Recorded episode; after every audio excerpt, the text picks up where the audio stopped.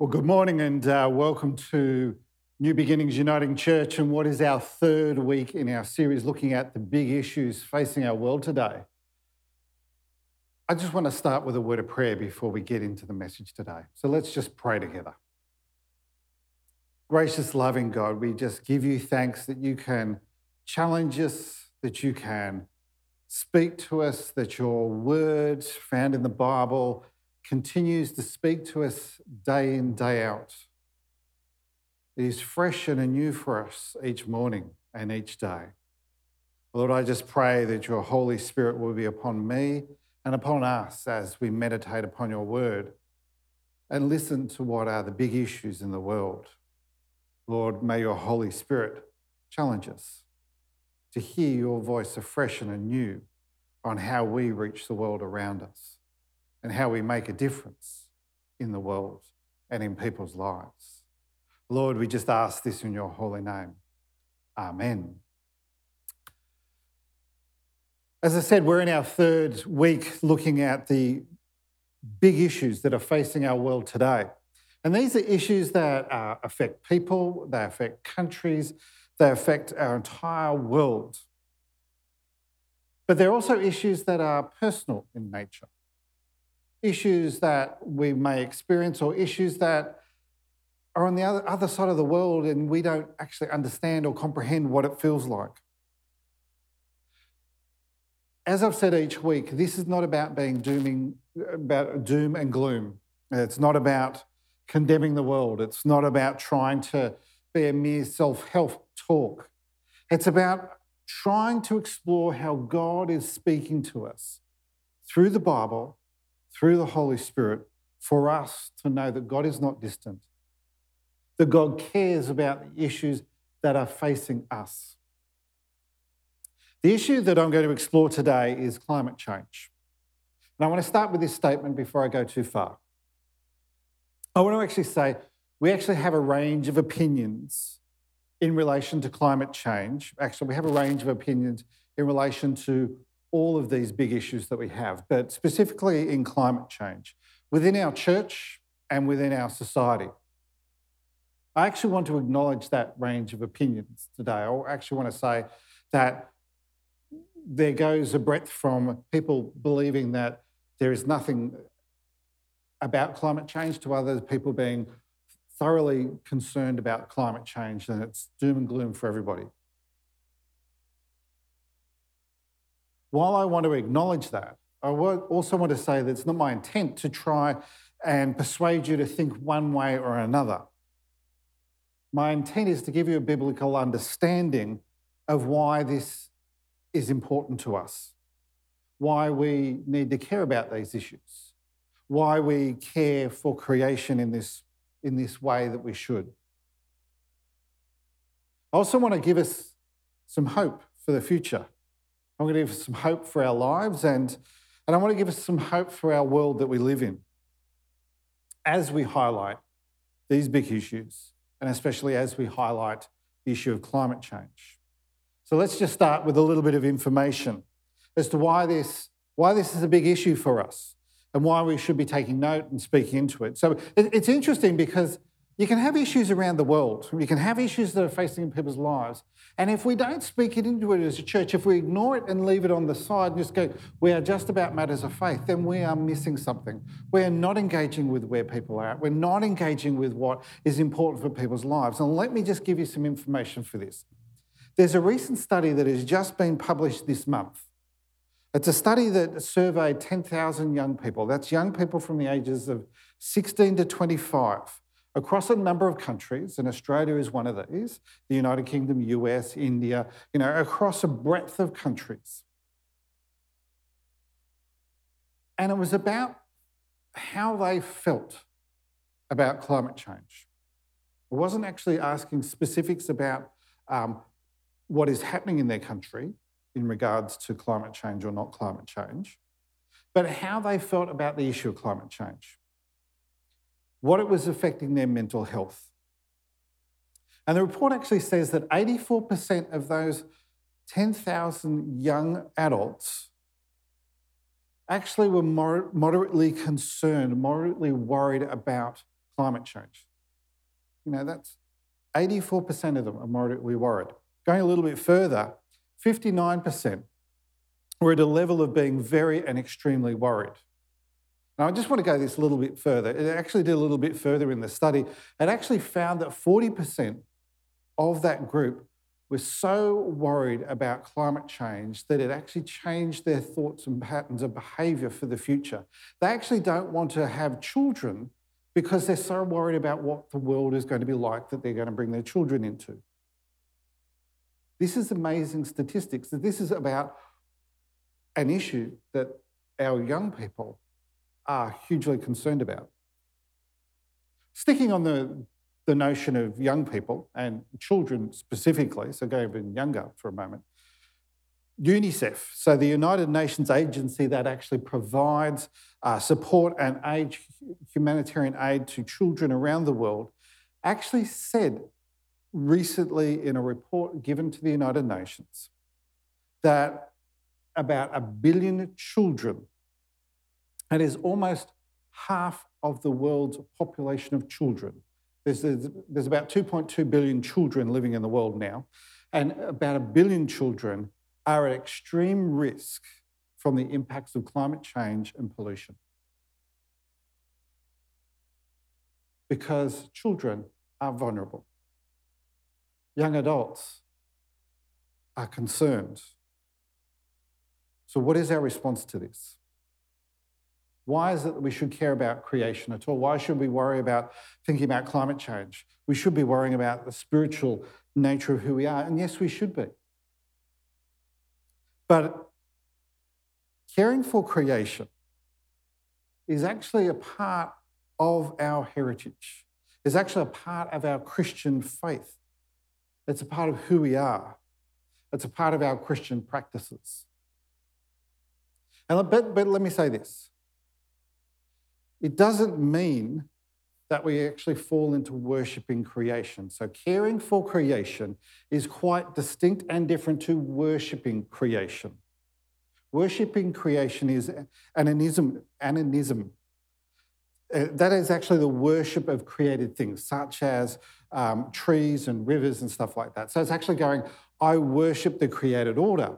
So, but that's not what it is. That is actually not what Christian belief is about.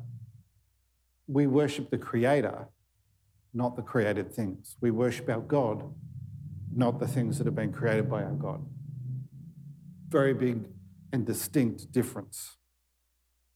In fact, because we're to care for creation, we're to care for what God has created for us, we are to be stewards of creation. The Apostle Paul, in his letter to the Romans, highlighted this about how we should not have an excuse for believing in God because all we have to do is look and see the created order and the beauty that is around us and how amazing God is to have created this. But Paul, the Apostle Paul, goes on to warn everybody that we shouldn't go into worshipping the created order. Let me, let me just put it back up on the screen for us. Um, let's go back into Romans chapter 1, verses 18. And let's just have a look at that again. But God showed his anger from heaven against all sinful, wicked people who suppress the truth by their wickedness. They know the truth about God because he has made it obvious to them. For every ever since the world was created, people have seen the earth and sky.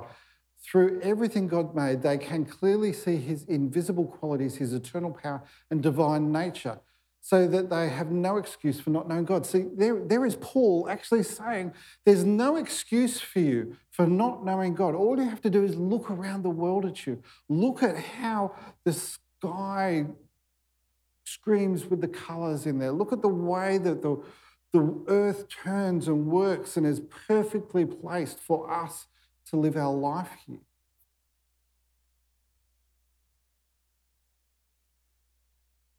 So there's no excuse for not knowing God. All we need to do is go outside and look around. Yes, they knew God, but they wouldn't worship him as God or even give thanks to him. And they began to think up foolish ideas of what God was like. And as a result, their mind became dark, and confused. Claiming to be wise, they instead became utter fools. And instead of worshipping the glorious, ever living God, they worshipped idols made to look like mere people and birds, animals, and reptiles. So Paul is specifically saying here we do not worship idols, we do not worship the created order, we worship the Creator, we worship God Almighty. That is such an important thing for us to realize when we start thinking about and when we start thinking about what it means that maybe our effect that we've had on the world, we need to mitigate. We don't get wrapped up in worshipping Mother Earth. We don't get wrapped up in all of those things. We worship our God. But we care for the creation because our God is a creator God. We're there to tend and care for creation. So, Genesis 2, verse 15. So, right at the beginning of the Bible, in the creation stories, we have this. The Lord God placed man and women in the Garden of Eden to tend and watch over it. Tend and watch over it. That is actually a whole statement about what it means to be stewards. To be stewards, to watch over, to care for, to tend, to use, to be given the resources in front of us, but not to squander it, to tend for it, to watch over it. The, the, stewardship's really a key principle and important for us eh, as we look at this issue. Stewardship doesn't mean, you know, and, and we're called to be stewards of God's creation. Let's just be honest about that. We're called to be stewards of God's creation. We're called to be stewards of, of the resources that God has provided for us. So, so, so when we think about this, the world is not ours, the world is God's, and we care for it. It's the same way when we think about the resources as we come into giving within the church. We think about it, it's not our resources, it's God's gifts to us. And so we give it back. We steward the resources that have been given to us. We look after it, we care for it. We make sure that it's still there. We don't run through it all and go, where's it all gone? We need to be careful about how we behave and function. So we look after what we have. I think one of the things that has become a problem for us within our Christian faith, but also within our world around us, is that we've turned this into a private, individualized faith, and we've turned it into a private, individualized society where we make sure that we've got everything. And it doesn't matter about other people. As long as we're comfortable, as long as we're happy, as long as we've got everything that we need, that is not stewardship. That is the worship of self. That is not the worship of God. That is not what it means to be a steward of what God's given us. So when we think about this, you're going, well, actually, I'm not affecting much around me. Going, well, maybe we are. And that's the question we need to ask. How does my behavior, how does the resources that we use affect others around us? Stewardship is bigger than just ourselves. Stewardship is our church, stewardship is our community, stewardship is our country, stewardship is bigger than us. And we need to think bigger. Here's the thing God placed us within the created order. It is ours to use, but it is also ours to care for it. While the Bible may not specifically speak of environmental conservation as a concept, it does actually allude to it time and time again.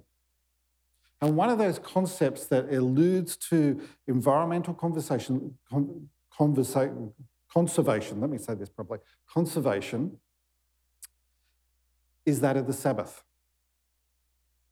The Sabbath is a time to rest and a time to worship God.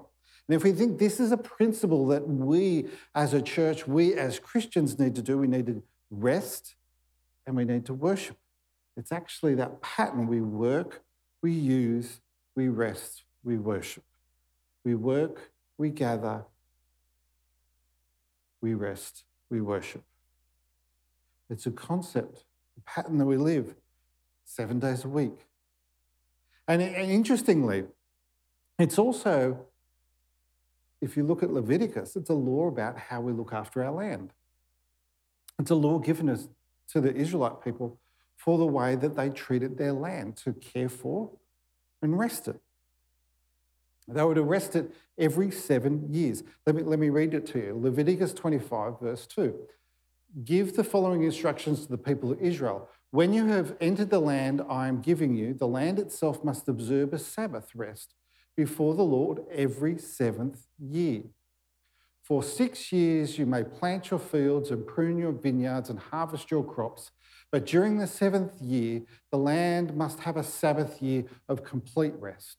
It is the Lord's Sabbath. Do not plant your fields or prune your vineyards during that year. You know, worship and rest are the rhythms of life for us as Christians. It informs us of our practices that we have about our own self care, about looking after ourselves, about sending ourselves, of giving space and time for rejuvenation so we are not worn out but also gives us a time to worship our Creator, to come back and say, This is God's. We work six days a week and we give the seventh day to God for God's purpose.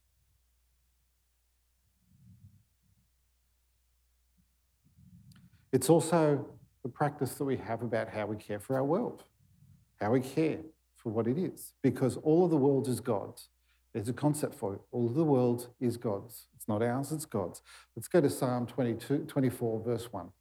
And it says this The earth is the Lord's and everything in it. Notice that phrase the earth is the Lord's and everything in it. The world and all its people belong to him. For he laid the earth's foundation on the seas and built it on the ocean's depths. The world is God's, and we need to look after it, we need to care it because part of our faith, part of the way that we are Christians need to say that we need to care for our environment around us. Nick Hawkes, who is a, a scientist, a pastor, an apologist, in an article he wrote, um, an article entitled Things I Am Asked Is Christianity Bad for the Environment? because there's a whole range of people that think Christianity is bad for the environment because they think that they just want to use it all up. They want to subdue the land and the earth and use all their resources. Yet they've missed the point of caring for all of creation, of being that steward of creation. So he makes an interesting point. He makes an interesting point, and here's the concept that he brings for us. And, it's a concept that comes out of the Old and the New Testament. Not caring for God and not caring for the land in which we live go hand in hand. So, not caring for God and not caring for our land, our environment around us, go hand in hand. The Old Testament teaches that, that there is one factor on how well the land will produce fruit, and that is our faithfulness to God. When we are faithful to God, provision is made for God's people.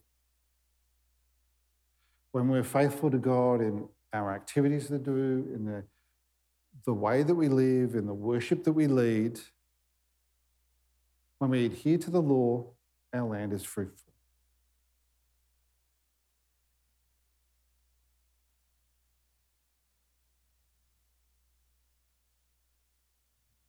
This may be hard for people to hear.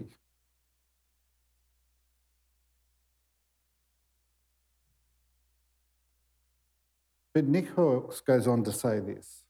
He says, destroying the world for profit, for greed, is a sin.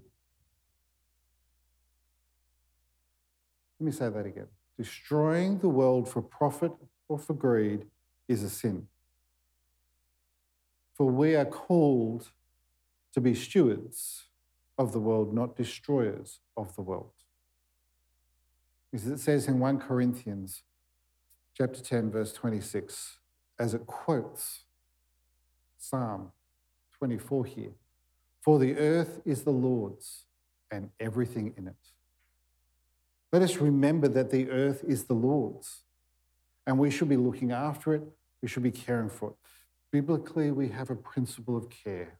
Biblically, we, we're placed to care for the order that we've been placed in, not just to let it die off. So, how does our faith speak into the issues that people have? See, people have issues around about climate change. Some will deny it, some believe in it. And there's a whole range of, of young people within our church, broadly speaking. Our church, much broader than just New Beginnings, but broader, that are so concerned about that, that they are willing to stand up and do something about it.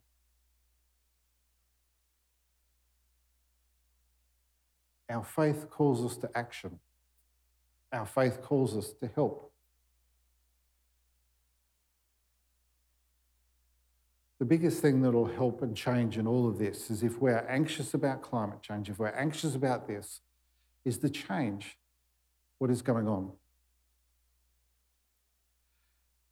When we think about climate, we actually need to understand that that is larger than just weather. That is larger than just small little patterns of actions that are happening around the world. Climate is the whole of the world. It is a much bigger system than just our little way of looking at it. So let's just come into a time of prayer where we realize that we have a responsibility for care, for concern for our created order that God has given us. And let us just come into that space with that understanding of what it means to care for all of creation, what it means to be stewards. So let's just pray. Lord God, we just ask that you challenge us again. Challenge us to hear how you placed us into the world, that we are part of the world around us. Lord, you gave us all of this. Lord, you promise not to destroy it. But Lord, we also need to make that promise ourselves that we're not going to destroy the world. Help us to see this as an issue for ourselves, our church, our world, about the way we live, about the way we think about the resources that we use.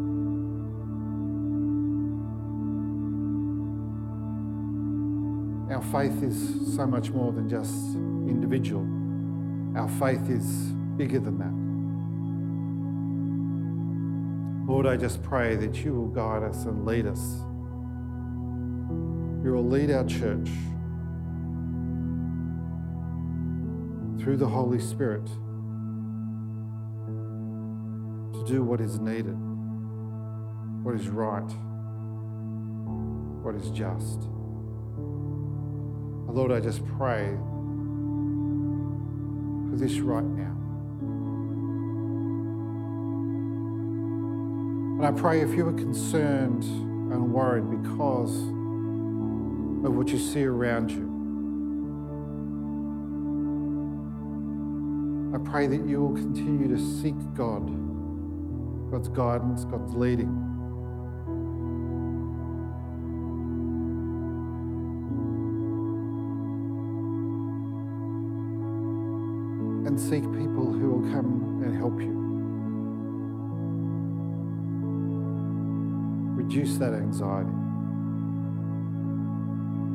Seek people that will stand up for justice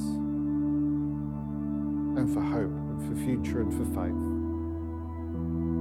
Because we worship an awesome and amazing God, a creator, a sustainer, a God that put all of the stars and the planets in their place, put us and all of the created order here on earth,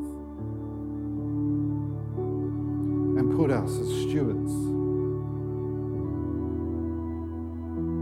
Help us to reclaim what it means to be stewards once again,